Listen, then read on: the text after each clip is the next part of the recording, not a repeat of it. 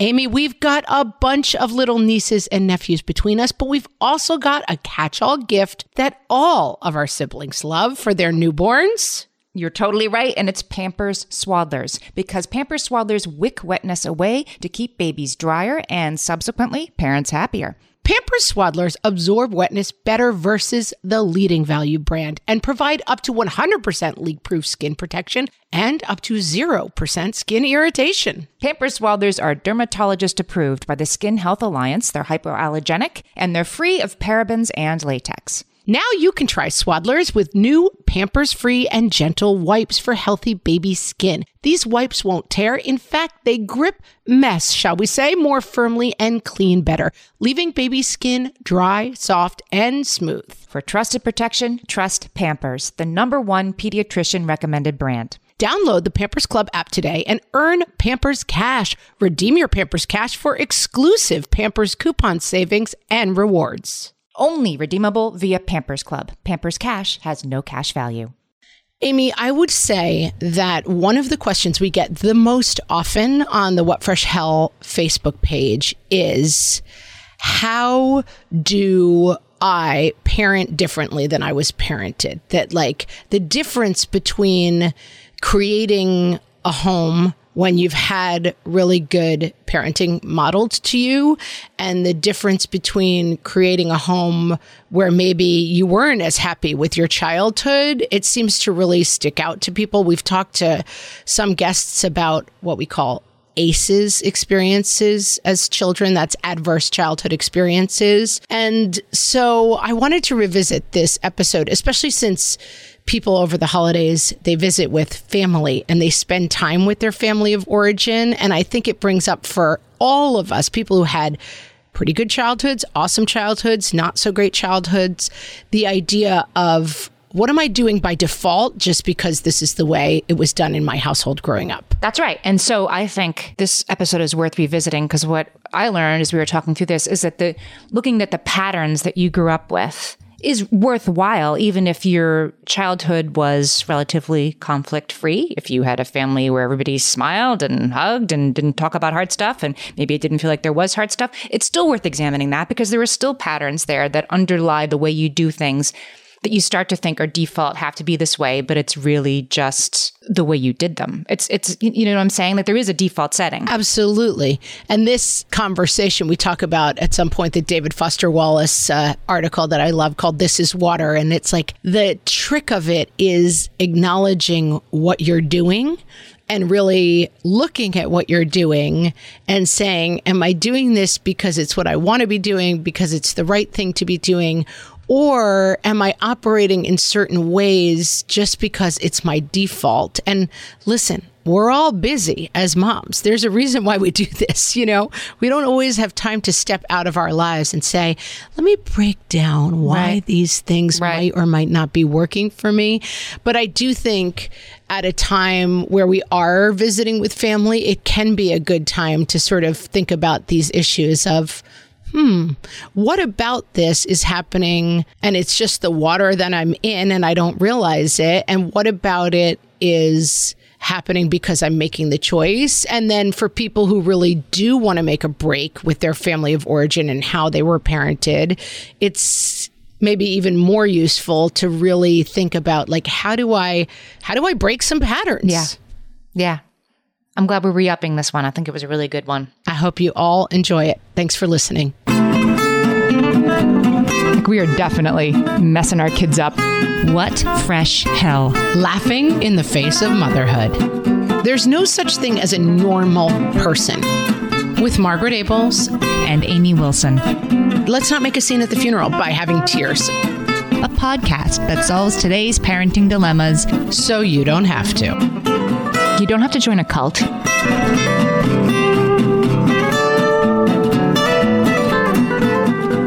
Hello, everyone, and welcome to What Fresh Hell Laughing in the Face of Motherhood. This is Margaret. And this is Amy, and today we're talking about breaking patterns when you want to do things differently than some other people did.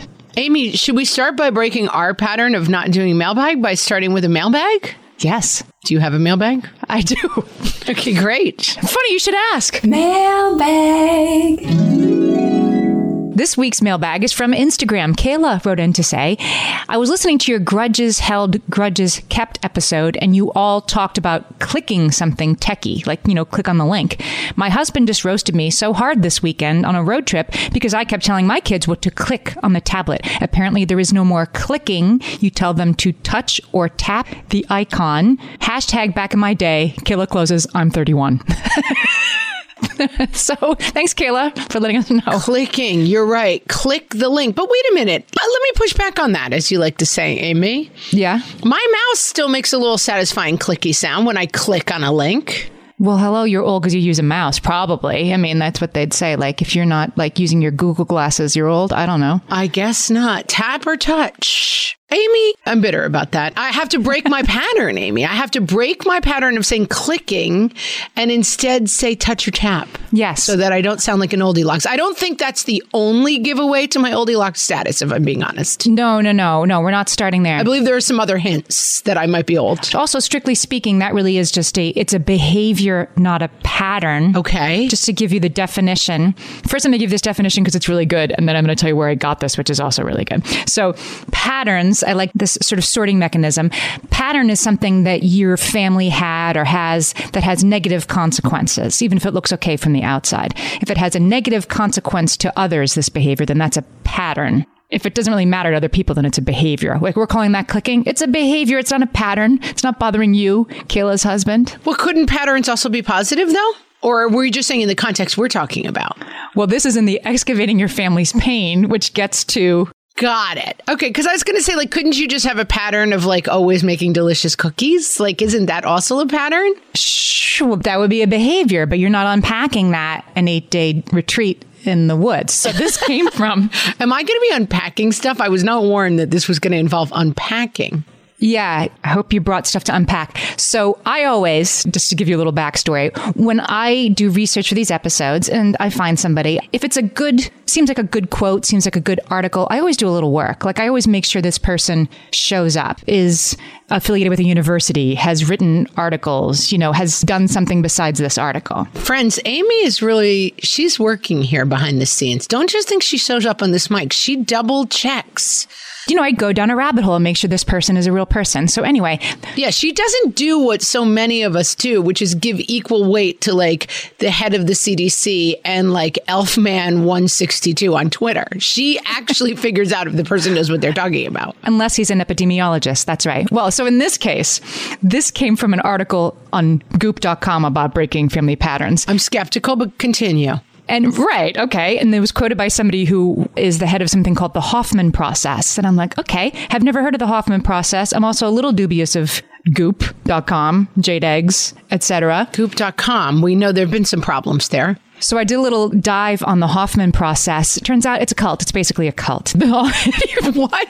If you scratch the surface, it's all people like whatever you do, don't let your partner go to the Hoffman process. They came home after you go for 8 days and you have to wear signs and stuff that like say like you know, I was never loved, middle child. It's uh, Nine Perfect Strangers. Yeah. It's Nine Perfect Strangers, exactly. And you come home and you're like, well, I'm going to upset the apple cart of my life because, you know, I desire meaning. So I guess it's a cult. And this has never happened to me before that I got good advice that turned out to be from something that seemed like a cult. It came up twice researching this episode. That like, well, that seems sound. Oh, it's a cult. Sorry. So I think it's because childhood wounds, a very special kind of thing we search to fix all our lives.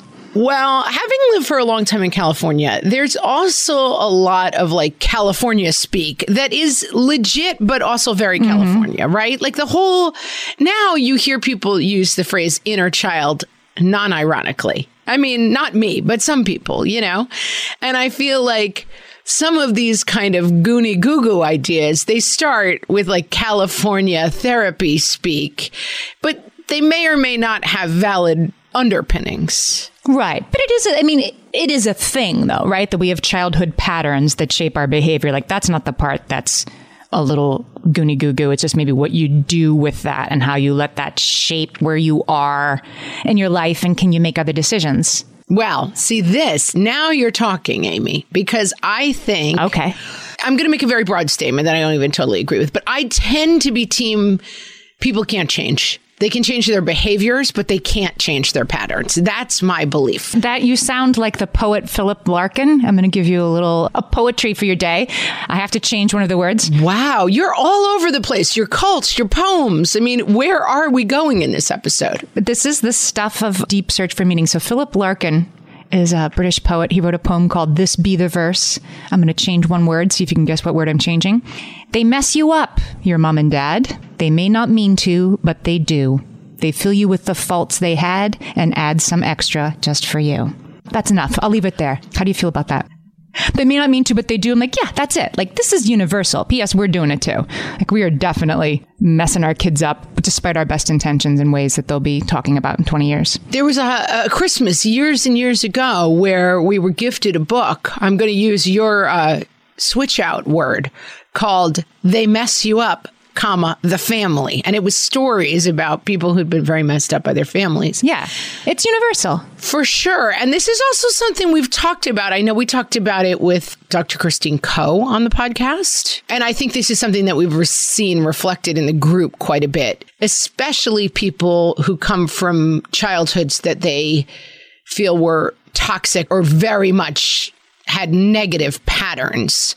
That how do you break a cycle when it's kind of all you know Yes. and I think that, and I've definitely seen it in friends of mine and in my own family, people who had extraordinarily difficult childhoods who've gone on to raise functional families. The other thing I will argue is that fundamentally, everyone has an operating system. There's no such thing as a normal person or a functional person Or a perfect childhood. or a perfect childhood. Right. That you are always working in some sort of familial construct. And that's just what it is. Like, if I'm anxious and my husband's overly laid back, that's imparting on our children in certain ways. That, like, some of our children may be underreactive to stuff and some may be overreactive to stuff.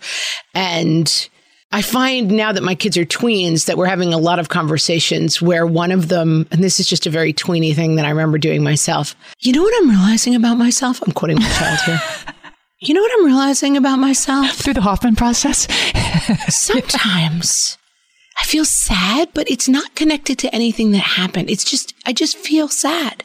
Okay. So what your kid is doing, this is blowing my mind because your kid is realizing something that we don't have the capacity to do when we're younger than your kids are now. Which is, So Karen Young, psychologist Karen Young says the reason why these messages are so powerful and they're things we spend the rest of our lives trying to undo and unpack and you know go to retreats about whatever is that these messages are planted before we discover our capacity to challenge and reject them. They're messages about ourselves that we accept as true. And when kids get to be as old as your kids are now, that's when they're like, hey, right? Hmm. I have this feeling, but that feeling isn't me. I can choose another path, right? That, just because dad yells at me doesn't mean I'm a bad kid, but that doesn't kick in until, I don't know, 10, 12. I mean, right, you're coming to it later. You're coming to it later. Yeah. And just for the record, my kid did not say, you know, it was not related to my husband yelling at him. it's okay. You can tell us. It's fine. uh, just to be clear.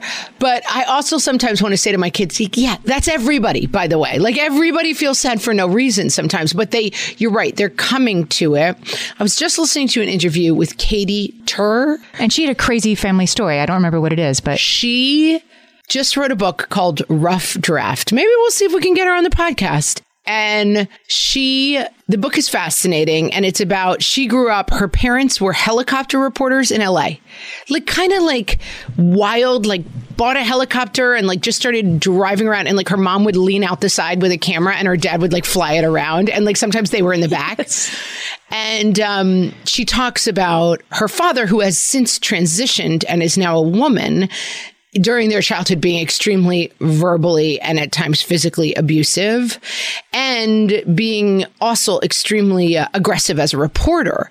And that when she first started reporting, the police would say like, okay, this is where the press has to say. And she'd be like, oh, I just walk over the barrier and start screaming at people and being like, uh, get out of my way, copper. and like, and like people were like, whoa, whoa, whoa, whoa, whoa. Like you don't do that. Like you're going to lose your press badge. You're going to, but it was interesting that like in the very specific, she had learned her job from her parent. And then she had also learned a lot that she sort of unpacks in the book about obviously like the patterns of abuse and violence that she grew up with in her household. Wow, that sounds really yes. Fascinating. But that certain of those examples, like this is not how you behave as a reporter, are behavior fixable, right? You don't get in every cop's face and say, like, I'm not standing here. I'm going right up to the president. You know, like you're no, you can't actually do that. Some of the other stuff is a little more complicated to unpack. Yeah. And you don't see, it takes you years to see that it's wrong. I mean, I was not talking about your family before, of course, when I was saying that, that your husband yells at your kids, but you know, some dads and some moms yell at kids and you do internalize the message that the thing that they're yelling at you for is justified. I mean, you must have done something. You must have done something to make your parents split up or make your dad, you know, scream at you, whatever. And Karen Young has a thing that she says about toxic families that would have this sort of feeling uh, that you sort of brace because you know like something bad is going to come sooner or later and you can't see it coming because you can't when you're a kid and you can't because it's not your fault as the kid. Something bad's going to come. You have to brace yourself against it and the environment that you're in doesn't feel safe and so your need for control escalates the things that you can control. And then, right. you know, 30 years later, you're a very controlling adult who needs to get to the airport four hours ahead of time. And because you can control it. And it all goes back to these messages that you receive before you're able to sort of query them, before you're able to make your own decisions. Right. They're imprinted. I was reading another memoir about another abusive situation. It wasn't Katy Tur's, but and there was a line in it where it was about an abusive relationship. And this person said, like, I would feel s- almost a sense of relief when, like, the actual abuse, like the hitting started because I was like, it's over. Now the good part's coming. Because, like, afterwards, it was all like apologies and making up and like ice cream and yeah. That the relief that would come, because the build was what was so scary about being in that place. And that those are the kind of things that imprint on your mind. Like you have to bring the bad stuff closer and faster so that you can get to like the healing on the other side of that. Like that's a completely messed up message, but it's very deeply imprinted when you've had those kind of experiences. Yes. And then, lest you had a completely conflict avoidant household, that's also a pattern because there's things being swept under the rug and you're not able to discuss things openly and you're not able to admit what's happening. And that is also a pattern that creates toxicity in our relationships as adults. And it's something else that is maybe less dangerous to you as a kid, but it's still something that you have to first recognize as a pattern. You know, it makes me think of something that Ibram Kendi said Dr. Ibram Kendi, when we interviewed him, said that first you have to, if you want to teach your kids how to be anti racist in the world, first you have to teach them what's special about who they are and their culture, and then what's special about other cultures that are different from theirs, and then how they're alike. It's you're learning as an adult, like, oh, this was special about my family. This was a pattern that was just us. There are other families that discuss their problems openly, maybe even yell at each other at the dinner table, but everybody speaks to each other. Like you start to realize, oh, my family was messed up in a very special, special way. Right. Or even if you don't want to say messed up, my family had a specific operating system, which is how we functioned, which is different than other families. Yeah. I have more to say about that, Amy. We'll be right back. Margaret, I've got a go to baby shower gift that I give whenever there's another newborn in my life. Can you guess what it is? Amy, three guesses. First two don't count. It's Pampers Swaddlers. Exactly. Pampers Swaddlers keep baby's skin dry, happy, and healthy. Pampers Swaddlers absorb wetness better than the leading value brand and provide up to 100% leak proof skin protection and up to 0% skin irritation. Pampers Swaddlers are dermatologist approved by the Skin Health Alliance, hypoallergenic, and free of parabens and latex. Try Swaddlers with new Pampers Free and Gentle wipes for healthy baby skin. These wipes are five times stronger, gripping mess more firmly, shall we say, and making diaper changes a breeze. For trusted protection, trust Pampers, the number one pediatrician recommended brand. Download the Pampers Club app today and earn Pampers Cash. Then redeem your Pampers Cash for exclusive Pampers coupon savings and rewards. Only redeemable via Pampers Club. Pampers Cash has no cash value. Amy, you know me well enough to know that my daily power breakfast is toast with peanut butter on top. Toast with peanut butter. It's also, by the way, one of my favorite power breakfasts. So we agree on that thing. We were recently together and we shared some toast with peanut butter. And I'm going to tell you, we used hero bread. It adds even more protein and fiber to that combo without adding any more sugar. Hero Bread has remade the carby, empty calorie bread products into versions that include no net carbs, zero gram sugar, and fewer calories, plus more protein and fiber, while still being super fluffy and delicious. I was not sure that that particular combination was going to be possible, but Hero Bread has figured it out. Yeah, this is one I'm glad they let us try. It's like it really tastes good. I've been trying to add more protein to my diet, and I would have thought that a hamburger rolls was not the place to do that, Amy. but all of Hero Bread's products, from rolls to tortillas to croissants, we please, offer protein and fiber, zero to one grams of net carbs, and zero grams of sugar. Start your Hero Bread bundle on their website and get 10% off your order. Go to hero.co and use the code motherhood at checkout. I like this bread, people. It's H E R O dot C O and code motherhood for 10% off your order of Hero Bread. I think the crucial thing to focusing on operating systems is also that a lot of people grew up in extremely functional houses that were conflict averse or bad situation averse. So I know, I mean, there's been a lot of writing about this, how psychologists, therapists, psychiatrists 50 years ago saw people because it was like my dad got drunk and beat up my mom every night, right? Like that was the thing they were unpacking. Or I was rejected because I was different gay, you know, whatever it was. And that therapists report more and more now seeing people who are like, I grew up in this like blissful bubble and now the world seems really difficult and complicated to me because I didn't, my pattern was so safe that I don't really understand how to deal with conflict. So it's not just breaking the pattern or identifying the pattern of, I had a traumatic childhood and I need to not replicate that. It's also a little bit of like, I think so many of us, especially people who are listening to parenting podcasts and reading parenting books and trying to do it right. Yeah. Are pretty aware of like, okay, we're not hitting kids anymore. We're not having, you know, abusive or addicted parents in the house and like but it's about knowing it's the famous I've quoted it before Foster Wallace's This is, This is water, water. speech, you Yeah. know, that the fish, the punchline of the speech is that one fish passes two younger fish and says, Morning, boys, how's the water? And the two fish turn to each other and they say, What's water? It's like if you don't know what pattern and system you're operating in, you just don't have the context to know how to change it or if it even needs to be changed. Does that story, just the way you told it just now, made it sound like the fish who said, Good morning, how's the water, was older or bigger than the little fish? He's the wise fish. Yeah, the wise fish knows that you're in water, and the younger fish haven't figured that out yet. You have to get to a certain point in adulthood or maturity to even figure this out, I guess. Like, oh, that was the way we did things. And then to step out onto the ledge of, I want to do things differently. I mean, entering therapy or deciding you're going to do something about this or that you are going to do things differently and not knowing what that means is deeply scary. It can be, I'm going to quote, couples and family counselor Robert Taibbi says that once you step out of your old patterns, especially in important relationships, anxiety floods and you become hyper alert to the dangers of entering unknown territory. I identify with this, like having been in that moment, like, okay, we need to change. We need to change how we're doing things.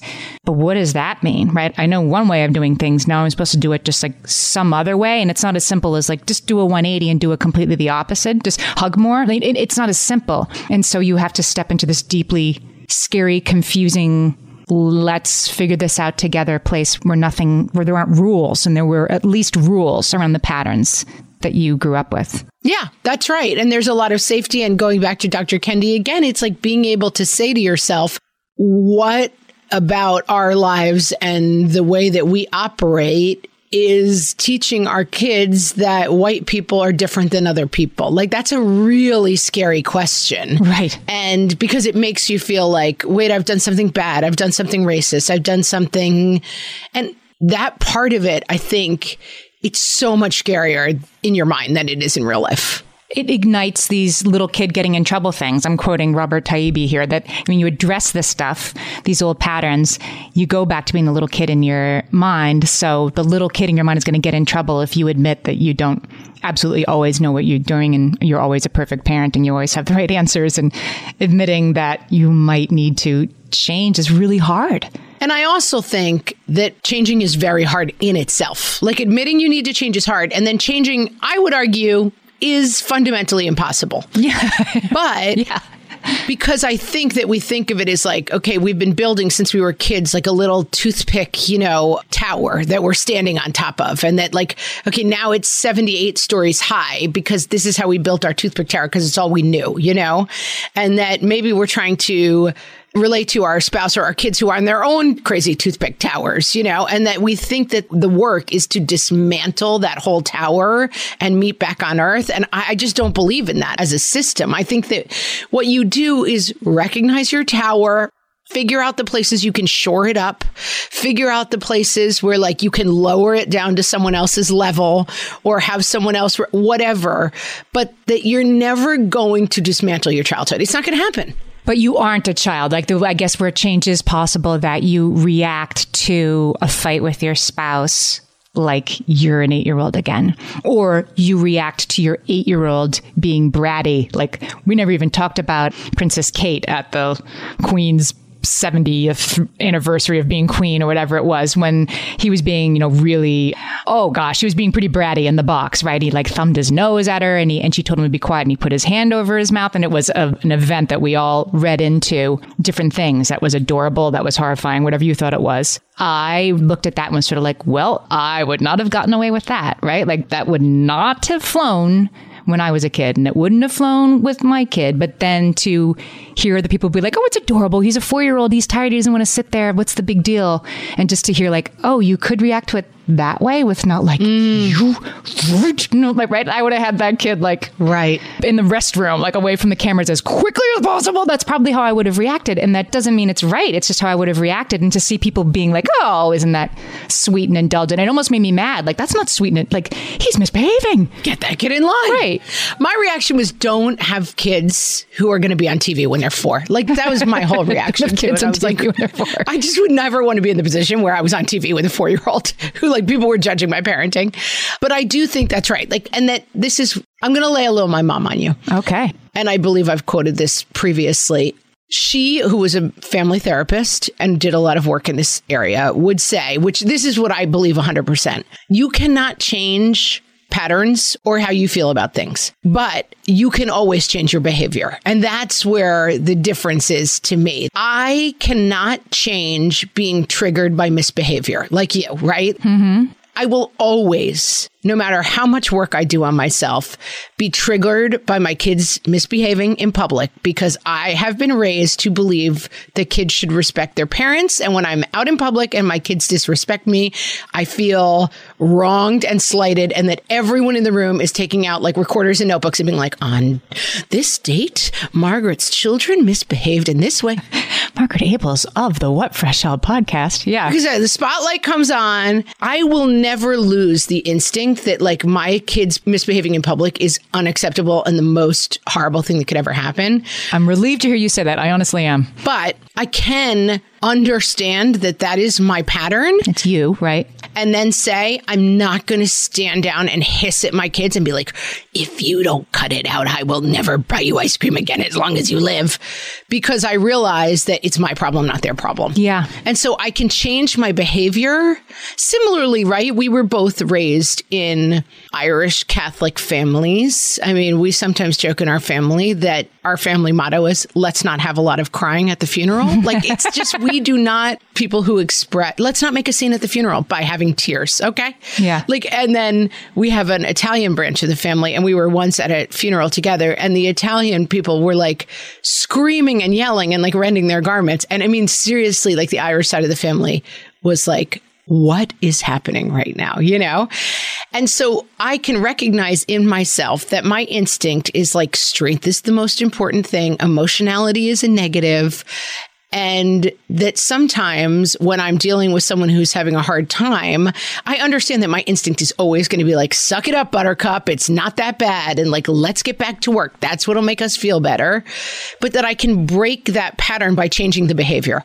That I can say, like, let me lean in with this person who's hurting because I know my instinct is to just shove it into the bottle of inner death that I put everything in. And like maybe instead I could. And similarly, when I feel overwhelmed and anxious, I've learned through some help from some therapy friends that anxiety is the cork on the sadness bottle, basically. And that when I start to feel anxious, I need to try to identify what's making me feel sad. Interesting.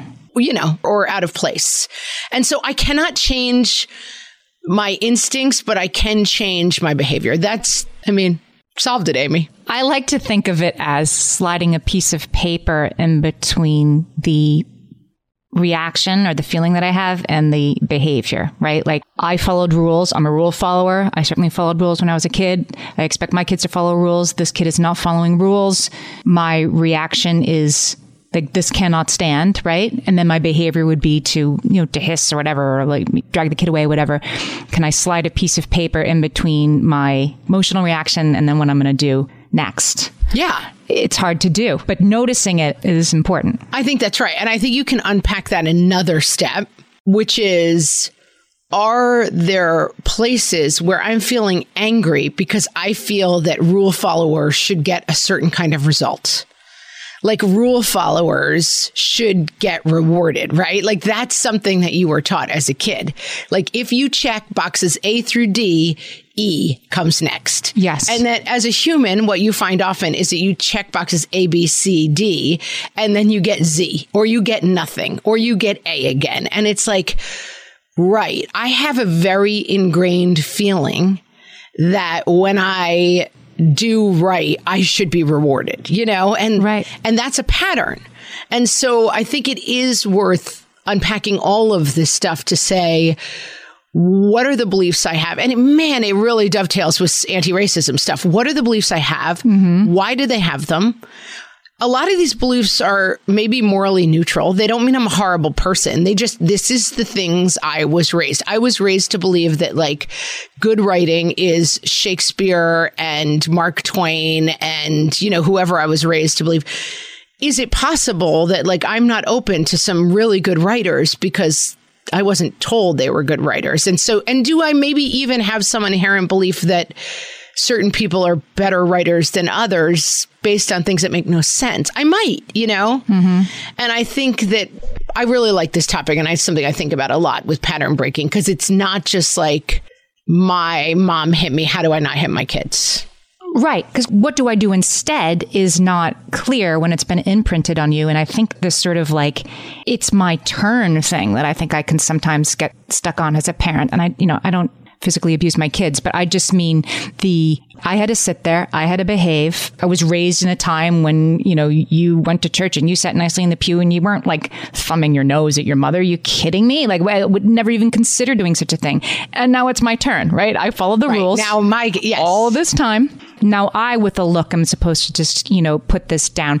And my kids did behave in church, whatever. So I don't even know why it bothers me so much. Just like, no, no, no, that's not how it's supposed to be. No, no, no. Now I'm on this side and you're supposed to behave. What do you mean you're not going to? I love certainty. I crave certainty. I love you know, to know what's going to happen next. And I think when something like that unexpected, it just completely unsettles me and it makes me probably anxious. Yeah. Yeah. I think that makes a lot of sense. All right. All right we'll be right back. Amy, when I'm dehydrated, I get headaches, I get cranky, and I don't feel good in general. Also, I am dehydrated a lot of the time. right. because being good with the water bottle is one thing, but getting that sodium and potassium with the fluids turns out that is the key to staying optimally hydrated. So, whether you're looking to hydrate during your workout, while traveling, or at the end of a long night, Sports Research Hydrate Electrolytes have got you covered with over 65 trace minerals, 7 essential vitamins, and coconut water powder. Crisp and refreshing without any sugar, this is hydration powered by Sports Research. Each box has 16 little stick packs that you can take on the go, whether you're headed to an exercise class, a night out with friends, or a podcasting conference. And did we mention they come in delicious flavors from raspberry lemonade to cherry pomegranate? Stay hydrated with Sports Research Hydrate Electrolytes. Visit sportsresearch.com and use the code WhatFresh at checkout for 50% off your purchase of Hydrate. That's S P O R T S R E S E A R C H dot com, sportsresearch.com, and use code WhatFresh for 50% off your Hydrate Electrolytes order. Margaret, I've been at the research again, looking into metabolic health and more importantly, metabolic flexibility, which turns out is the key to improved energy levels, better sleep, better fitness, all the things. And I found out about all this because we got a chance to try Lumen, the first handheld device that helps you manage your metabolic health. Lumen works when you breathe into it. If you do that first thing in the morning or after a workout, Lumen measures your metabolism by measuring the amount of carbon dioxide in your breath. It's science, people. That lets you see exactly what's going on in your body in real time. Then you use Lumen's app to get tailored guidance to improve your sleep, your nutrition, even stress management. If you're interested in figuring out the effects of different sorts of foods on your body, Lumen is a really cool way to see what's actually happening as your body burns different fuel sources. If you want to take the next step in improving your health, go to lumen.me and use fresh to get $100 off your lumen. That is L U M E N dot M E. Lumen.me and use the code FRESH at checkout for $100 off. Thank you, Lumen, for sponsoring this episode.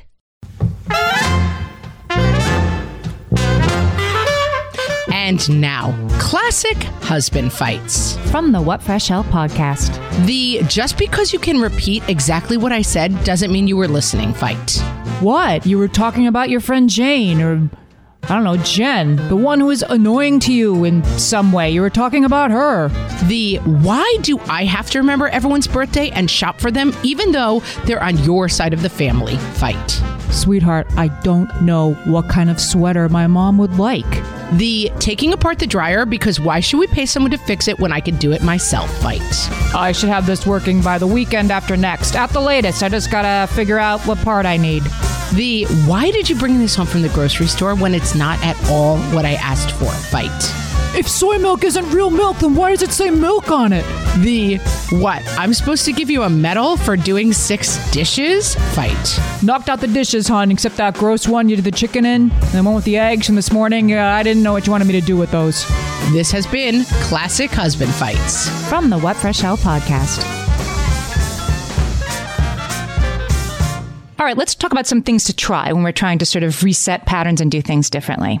Uh, the first thing is for anxiety, that this is Robert Taibbi said, step back from the searching for certainty that usually occurs when you're anxious. Like, let me just get more information on this. Let me just try it again to get the result I think I'm going to get. Let me pound on the vending machine to get the candy to come out because it's supposed to come out when I do a certain thing. And then just understand you're anxious and it's the anxiety that's the problem. It's not the, the vending machine. It's that you're feeling the way you're feeling. Yeah, no, it's huge. And I have had people tell this to me and I tell it to a lot of people like my anxiety new go-to phrase this is just what's happening right now and it's like really helping me like slow down you know? But what if, you know, the kid who's getting, you know, 63s on every math test and like, believe me, I come from a family of extremely high academic achievers and I was the low academic achiever in my own family. And I have feelings to unpack about how that made me feel. And I didn't feel, you know, where I didn't fit in because I wasn't, you know, the one who was doing great in school like everybody else. Now I have kids who are struggling with their own grades and, but what if this and what if this? And I've got a, you know, sixth grader who is not going to college all of a sudden and slowing down the thoughts and breaking that pattern. And for me, that phrase, like, this is just what's happening right mm-hmm. now. This has nothing to do with what's going to happen later. I wish I had heard that in my head this morning. I was going to my daughter's sort of graduation ceremony from school, but I had to go to a doctor's appointment first. Anyway, they kept me, I go to this doctor's appointment often. They kept me waiting 20 minutes. They never keep me waiting at all. Today, of all days, they keep me waiting 20 minutes. I'm going to miss the start of this ceremony. I have to see this doctor because I only see this doctor every six weeks, whatever. And I was, and somebody else was waiting too. And he said something and like, the doctor is, you know, you will get in as soon as you can. And then 10 minutes later. Right. Whenever you get anxious, then you get the ma'am, ma'am. Yes. You, the doctor. And you're like, oh, I'm going to murder you. When they get, they will see you. Right, exactly. But and then 10 more minutes went by and I was like, you know, and texting my husband like, I'm going to be late, save me a seat. I was late. He saved me a seat. And I was like, ah, and like, and then eventually I went up. I tried to be nice. I'm sure I was betraying my extreme irritation about this. And you know, he gave me the same answer. It's going to take as long as it's going to take. I was furious, but it didn't make the doctor see me any sooner. And then I was a little late to my daughter's thing and my husband saved me a seat. Like if I could go back and tell myself I was like that Pixar guy with like the fire coming out of my ears over having to wait 20 minutes. Yeah, firehead. Yeah. Well, listen, it's easier said than done. I'm not walking through, as you well know, having spent time with me, I'm not walking through the world like just another Zen day in Margaret land, another easy breezy, beautiful cover girl day in my land. No, I'm not, but I do find that helpful. Karen Young says that you should check your body. And I did in that situation. I did think to myself, this is useless. I'm getting very anxious about this. I know I did in the moment try to talk myself down. I just didn't have your magic words to help me. But she says in those moments, being kept waiting, she would suggest that you're responding to a new situation as if the situation is an old familiar one from when you were powerless and helpless and small. So like notice how you feel in your body and what are you clenching and what are you holding and what are you tightening and can you relax it? Can you notice like oh that's what i do and i wonder if i've been doing that for decades? Yep. you can release release the firmly held belief And certainly you see these patterns. I mean, my mom was famous for not, she wasn't a go along, get along kind of a gal, you know? She was like, and I always remember her like at, um, you know, we would stop at some like roadside diner and it was a bit of a performance art piece of like looking at the spoon. Like it was always just like, oh God, this is a horrible place that I've ended up and I don't like it here. And she was sort of a healthy eater too. It was like a little bit, you know, of disdain for certain foodstuffs and establishments. And I so, I mean, I do it. I find myself at some point, my husband forgot to book a room for his Uh, college reunion, which is again, it's beginning of the pattern of like, you always mess this up, you know? And we ended up staying at a wet cigarette smelling motel on like the outskirts of Boston. It was pretty bad. but instead of just being like, let's make this a fun adventure, I just went right into the like, ins- I could feel like that vibe of like, touching that this and this. I did a three day performance piece about how upset I was with the motel and I just couldn't find the break line in the pattern. I was too mad. I was too whatever. So sometimes your brain gets overridden, but you can also say like, Oh, I'm doing this thing that I've learned and been taught, which believe me has some good uses, which is, you know, right arch disdain for situations. Sometimes it serves me very, very well. don't eat the poison berries you did learn a few good things when you were little And like putting nonsense in its place was my mom's greatest skill and something that like I hope I have learned from her. Like not suffering a fool. Like if we were ever at a, you know, event where someone was disparaging or being, you know, racist, sexist, like my mom could wither somebody and like God bless her. But she could also occasionally wither, you know, her dining companion with how unpleased she was with the meal, which I also do. Right if prince louis sat next to your mom i wanted to see it just like you know do that Yeah, no, that would not have happened. My mom had a, we called it the claw. She just had a hand, mo- like the hand would come over the back of the front seat in this claw like motion that was like, don't make me come back there. I mean, what, I, I don't even know if I can, uh, what do you call that? Not verisimilitude. When you give something, anthropomorphize the hand, you know, like I don't know what the hand said, but when we saw the hand, shoo, everyone went silent. we were like a little bit giggly and a little bit like oh no she means it now Yeah, I, I don't remember. I just remember when the claw came back, everything stopped. just the world everything went white You didn't mess with the claw. Karen Young has some advice with kids because we haven't really talked about like, okay, you do want to do things differently. You have kids, you have to manage these big emotions and these triggers that you have. She says it's okay to ask for space and time. The example she says is, I am not happy with the way you hurt your sister. I need to think about what happens next, hmm. which I think is great advice, except I've tried to do this like when you're triggered and so is your kid when your kid is really like dysregulated and they're kind of you know like they're coming after you with all their distress and you're like, whoa, whoa, whoa. Okay, I just need, let me just go in the other room for a minute. I need a little separate and need you. That's not the moment where you can be like, let me just take a little break to think about what happens next. Doesn't always work. And all of this stuff is like recognize patterns, break them when you can. It's not like, oh, hey, tomorrow you're going to wake up and be a completely relaxed person, Amy, who just doesn't care how things come out and doesn't care if there's a mess on the counter. It's like, that's what I mean. And I think sometimes we make that the goal. Like, well, I have to be this completely other person. And I remember Right. early in my marriage having some fights with my husband where he would say in a kind of hilarious way, but he wasn't even trying to be funny, like, I just think you're saying that you wish you were married to a completely different kind of a person. And Have you met me? yeah, like, have you met me? Exactly.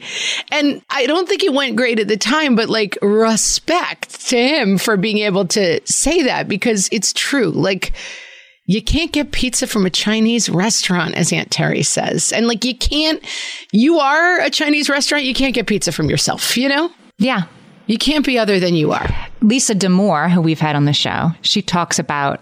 I was just listening to, she spoke at my kids' high school over Zoom. But anyway, I was watching the video playback. So good. And she says that uh, mental health, the definition of mental health is having the right feelings at the right times, by which she means you're allowed to have negative emotions. You're allowed to be, you know, cry, yell, this, be angry, have them at the right times and not carry into like if I was mad this doctor's appointment kept me waiting for 20 minutes and then I like, you know, blow up at my husband who was nice enough to save a seat for me an hour and a half later. That's not really the right emotion at the right time. I think that's what she's getting at. And but that you're allowed to have emotions. Like you always say, it's behavior. You can feel however you want, but you may not hit your sister. That's the message to bring to our kids if we came from a pattern where certain emotions weren't safe to have or to display, certainly. That we can let our kids know they can have all the emotions they want.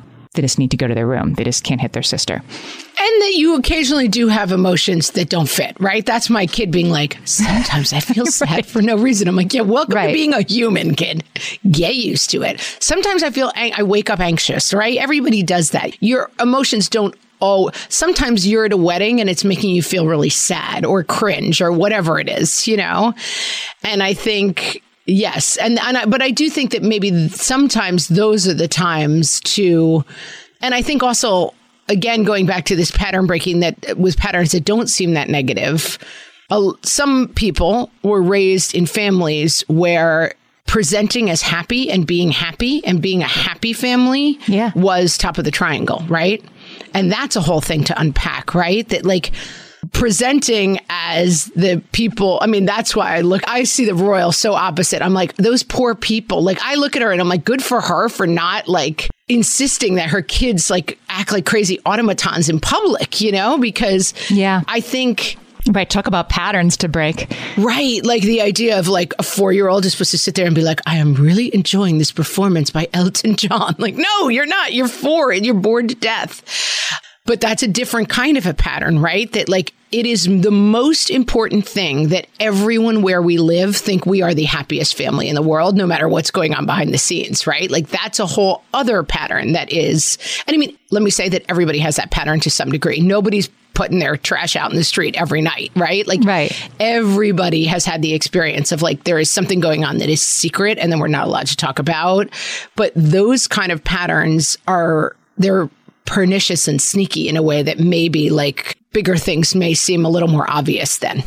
maybe knowing that it's universal, that this is something that everybody's dealing with, it will help some of us that have, you know, guilt and shame about these patterns that we're trying to overcome just to feel like we're a little bit less alone and that you can make steps toward it. You can sort of put in new behaviors and you're not a bad person if you don't get it all completely right every single day. We often say, Amy, there's a phrase that emerges for me. There's a phrase of the year, right? Every year. Yeah. One year it was double edged sword. I can't remember what some of my other phrases of the year, but usually just about this time, my phrase emerges. And I hadn't really thought about it, but I now know what my phrase of the year is. What is it? And it is morally neutral. That's my phrase of the year. okay. I, it really has like taken over my whole life. This idea of like, oh, mess is morally neutral. Right. That KC Davis told us. mess is morally neutral. I also was working with a therapist on some OCD behaviors that I have, touching and repeating patterns to make me feel safe and in control. And she said, Okay, but those things are morally neutral. Like there's nothing wrong with expressing your anxiety by touching the doorknob three times. It's morally neutral. You're bringing the shame to it. It's not a pattern because you're not affecting anybody else negatively by touching the doorknob. But I am bringing to it like this is a very Yeah. shameful and secret thing that I do. That the fact that I have to touch the doorknob makes me a crazy nutty person who's not deserving of love. You know, like I'm bringing that to it. Right, right, right, right. And just to have somebody say, like, food is morally neutral, your house being clean is morally neutral. And I think to a large degree, your operating system is morally neutral. Now, if your operating system is making you abusive to somebody or making you act out against yourself, you know, but it's okay to look at your operating system as like, okay, everybody has a way that they do things. Nobody is not doing anything. Nobody's just going through their life at normal. And so you have an operating system that involves maybe, you know, more control than some and wanting to control outcomes than some. Certainty. Yeah. hmm I have an operating system that's maybe more freeform, but like is also there's a sort of anxiety rat in a maze at the very center of it that's making me touch things and feel really nervous, even though I may present as a little bit more like loosey goosey. My husband has an operating system where he turtle shells when trouble comes along, right? Like everybody has an operating system. And so it's not that like your family was wrong, other families were right. Your family was neutral, other people's were doing crazy things. Everybody has an operating system. And that gives us the permission to be, to be like, this is, let me look at this as a morally neutral thing. Right. I figure out what my patterns are and see which behaviors those patterns are causing that I can change. It's morally neutral, but it's also one way of being. That's right. Your default setting is your default setting. It's not human beings' default settings. And so recognizing how you are different from other people is useful as a way in, but not something to feel bad about every second of every day, I guess. Agree. Solved it. Solved it. This is interesting. I mean, we went deep in this one. Yeah, no, I, I really enjoyed this conversation. I hadn't, as you well know, prepped very much for this conversation, and yet I really felt it uh, was useful. You don't have to join a cult. You can just join our Facebook group. I'm going to join the cult of Amy. That's what I'm going to do. You start a cult, and I'll just join it. okay, I will. Sounds good. Speaking of things you can join, have you joined our Facebook group? It's not a cult. No. It's just a bunch of really nice moms giving each other helpful advice. Some dads as well. I'm going to say it. Yep. Parents of all stripes. Parents of all stripes. You can find that at facebook.com forward slash groups forward slash what fresh hellcast. And tell a friend. Tell a friend to come listen, learn, and enjoy, Amy, right? That does sound like a cult, but just, you know, in a really low key way. No, it's slightly cult like. It's slightly cult like, but we don't take any of your money, so it's fine. And with that, we'll talk to you next week. Talk to you next week. Thanks. Bye bye.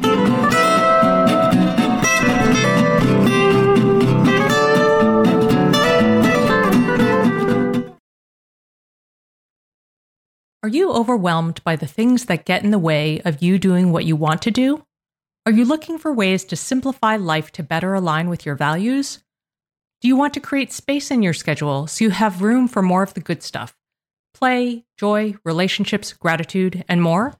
If you answered yes to any of these questions, I invite you to check out Edit Your Life, a podcast to help you edit the unnecessary from your life so you have more room to enjoy the awesome.